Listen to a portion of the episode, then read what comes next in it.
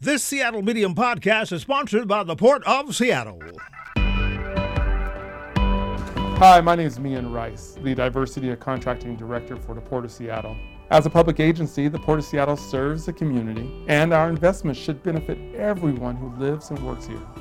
The Port is committed to equity, diversity, and inclusion, and to leveling the playing field. That means continuing to open doors to contracting opportunities to all, especially women and minority owned and disadvantaged businesses. How can you participate? List your business in Vendor Connect, a database of contractors. Attend PortGen workshops to learn how to do business with the port.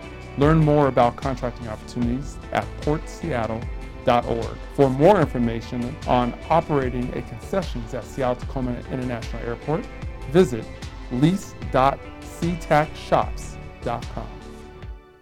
For many people, the building of Rainier Beach High School is a project that is long overdue. However, to the company responsible for the project, it is an opportunity to use the project as an instrument that will have a long-term uh, impact on the community surrounding the school. When they talk about this project, it's Patrick McGlothlin, Senior Project Manager for Lydig Construction. Good morning, Patrick.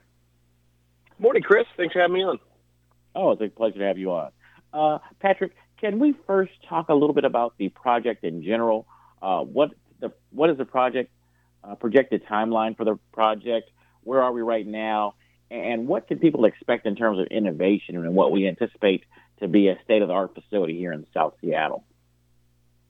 Yeah, definitely. Um, so we are actually uh, right in the middle of our uh, really uh, the foundation work on the main phase of the project. So we've been at work on that uh, since about August of 2022. Um, um, and starting from August, it'll be roughly uh, a four-year project overall. Um, so we're going to be building this in two main phases. Uh, really, everything in the I guess I should back up a touch. At the end of the day, the project will be a complete replacement of uh, the Rainier Beach High School. Um, so we're going to be building the new uh, project next to the existing school, so the students and staff uh, don't have to be relocated. Um, so we're going to do that. We split it into two phases. Um, so everything but the theater is really in the main phase that we're working on right now. So that'll be a brand new library, new athletic facility, uh, new commons, kitchen, classrooms, uh, kind of everything uh, you would you would expect in a school, uh, except for the theater space. And we're going to complete that uh, at the end of 2024. Uh, so about a year and a half from now. then once we complete that, we're going to move everybody from the existing building into the new space. Um, and then we'll tear down the existing school and finish the last phase that overlaps kind of in the same footprint. And that'll be completed. Wow uh, for start of school in 2026. Wow. All right. Now, uh, Patrick, uh, you all are no strangers to building educational facilities uh, in the area. You guys have completed a significant number of projects here in Washington State, with a number of them being very impressive, both visually and in functionality. Um, with that being said, you know, can you kind of talk a little bit about this this project from in terms of like innovation, in terms of being just modern and just some of just the visual aesthetics that uh, have gone into this design? Yeah, definitely. I think um, you know, first at a base level, the building is just going to be brought up to just current uh, standards that are going to provide a really sound foundational educational space. Um, you know, the the current building uh, I think lacks some of that. Uh, you know, I was in a town hall the other day in the library. Um, that you know we had to have a giant fan in the back of the room to cool the space off. So uh, you know some of those can provide distractions in the day-to-day environment. Uh, so it's going to have just a state-of-the-art mechanical system, some things you might take for granted, um, but it's really going to provide that base level uh, educational space. Uh, then from there, uh, one of the most exciting things about the building is uh, it's going to be very sustainable. there's a everybody may not be familiar, but there's a sustainability kind of rating system uh, called LEED for buildings, and uh, we're striving for the highest level of, of certification, which is platinum. Um, that's a little bit of a stretch goal. We're right on the line of that. Um, we will, at a minimum, get the gold level, which is um, not uh, not very common for education facilities. So the the community is really going to get a uh, sustainable, uh, leading edge um, building uh, when it's all said and done. And then um, state-of-the-art athletic facilities, um, state-of-the-art performing uh, arts uh, facility as well. So all of it's really going to be certainly an improvement for the existing space that is definitely a little old, uh, but definitely leading edge within that current technology as well. Right. Now, uh, Patrick, can you talk a little about Lydig's commitment to the community as it relates to this project? I know you guys have a number of initiatives underway, but can you kind of talk about that a, a little bit?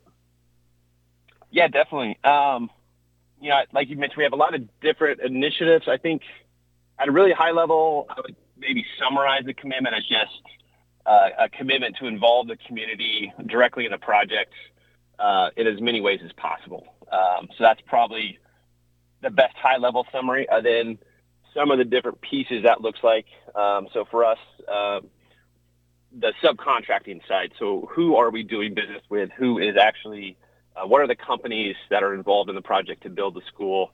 And trying to um, one get uh, any companies that are directly tied to the Rainier Beach community involved, um, and then two, uh, focusing on ownership of uh, minority-owned businesses or women-owned businesses uh, as we look for that subcontracting. So that's really been a major focus um, on the subcontracting side.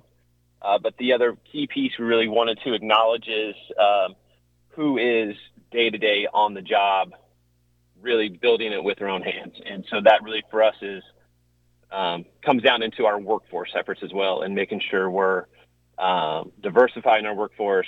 We're providing uh, opportunities to Rainier Beach community members to get into the workforce uh, for uh, students graduating or uh, even community members that are looking for a career. Uh, you know, a career in the trades can really be a, a life-changing um, opportunity, and uh, that will extend well beyond just this single project. Um, so that's really um, where we've been focusing quite a bit of effort um, as of late. Right. And Patrick, speaking along those lines, you know, I have uh, seen that you guys have uh, a number of recent Rainier Beach graduates who are working on the project uh, in various capacities. And I know that you guys also have uh, some members uh, of the community who live around uh, the Rainier Beach area who also are working on this project. We're talking about just people hands on working on things. And those are some things I know that have been important to communities, uh, especially uh, underserved communities uh, here uh, for quite a while. Is that you know we've got these big projects that are taking place, and then you look, you drive by, and you look, and you look at the workforce on the site, and none of those people, or very few of you who are actually working there on the site, look like the people who uh, reside in the neighborhoods surrounding the projects. Like they're all coming from, you know, outside of the area. Uh, it looks like that, you know, and we often hear people say they want to have commitments to uh, diversity and inclusion, but it sounds like it looks like uh, that you guys have really uh, put an emphasis and put some resources into making this a reality.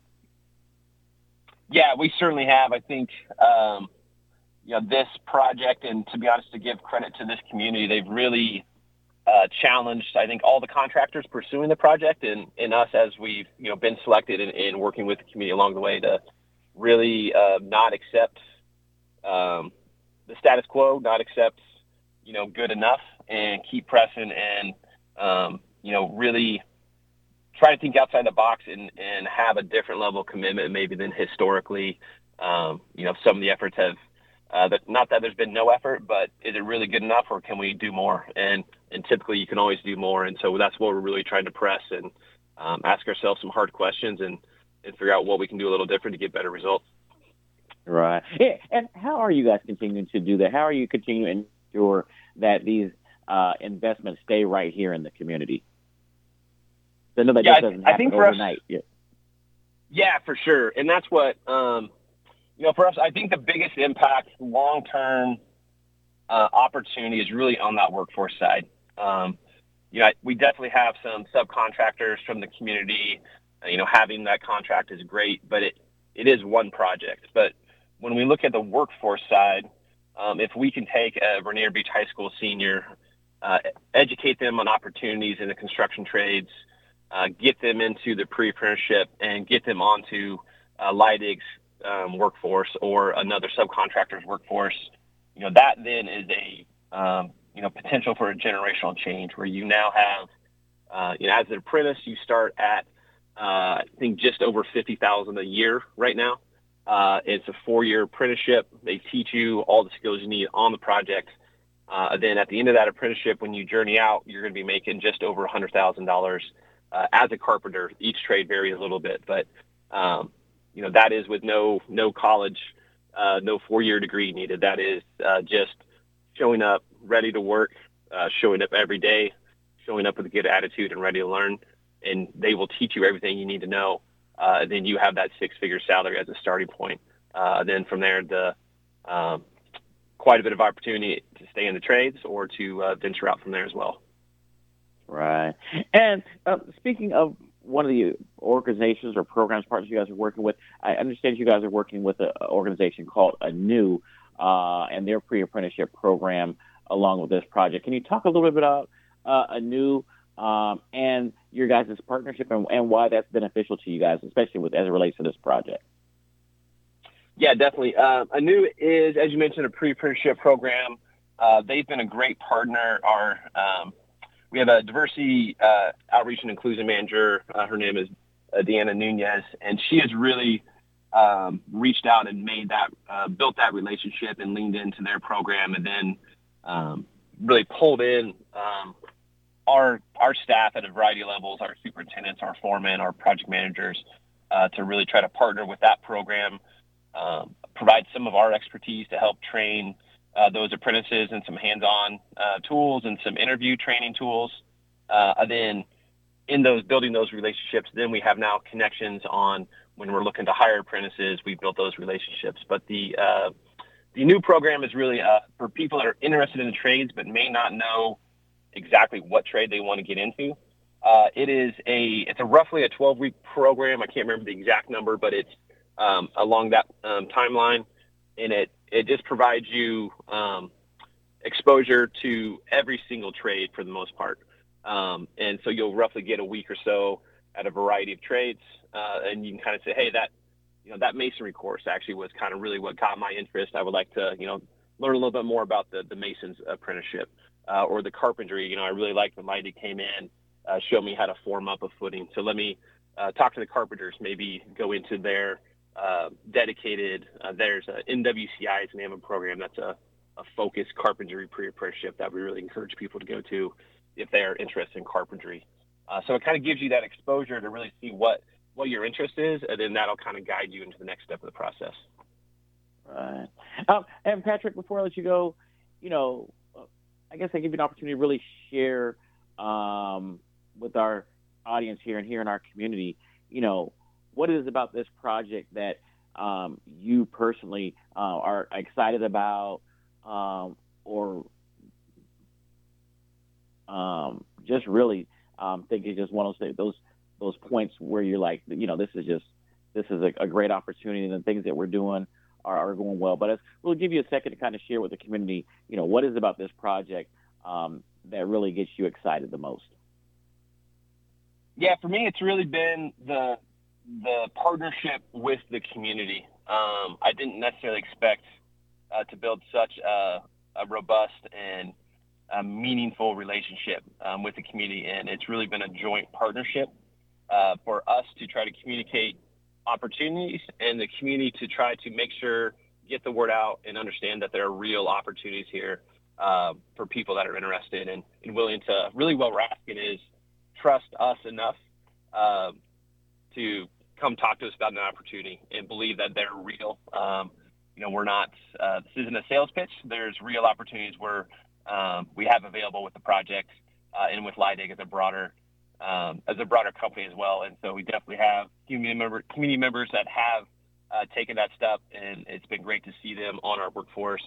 Um, you know, literally building. Uh, we have a couple students from 2019 class that are literally building their new school. Um, so I think that has been really for me the most rewarding and um, exciting. We knew we were doing engagement work, but I think the level of um, commitment and relationship that we've been able to develop directly with the community has been really fantastic and uh, special in a way that most projects don't have. Right. Uh, and Patrick, before I let you go, you know, how can people? Uh, what is the best way for people to follow along or get information about the project or engage with the project? I know you guys have had community meetings and a lot of number of things. Um, where's the best place for people to um, try and resource um, information about the project, whether it's opportunities or just the status of the project, timeline, things of that nature? Yep, great question. Uh, so we have a project website. Uh, it is buildthebeachforusbyus.com. Uh, so if you go there, we have um, that's where you'll be able to learn about uh, community meetings and when we're having those. Uh, we have a uh, roughly a quarterly newsletter that we post updates of what's happening on the site um, and what's kind of coming up. So that's a great way to stay connected with kind of the day-to-day activities of the job site. we also do make sure you know interviews, kind of like we're doing today, or other resources that we've produced are also available on that website. Um, all of our community meetings are uh, recorded and posted there. So if we, uh, you know, we've had some on electrical apprenticeships and uh, WIMBY subcontracting, carpentry. All of those resources are on the website as well. So if you're interested in kind of what we've done in the past, uh, you can go back and learn there. So uh, that is by far the best single source. And as well, my contact information is on the homepage there. Uh, so feel free to um, email me directly if you have any questions. Uh, but that was build the beach for us by us.com. All right. Well, Patrick, I want to thank you for joining us on today's show. Thank you for uh, you and Lydig for the uh, outreach and engagements you guys have been doing uh, with the community uh, throughout this program to date. Uh, we look forward to um, talking to you and working with you guys here in the future as you guys work towards completing this project. Really appreciate it. Uh, thanks for having me on.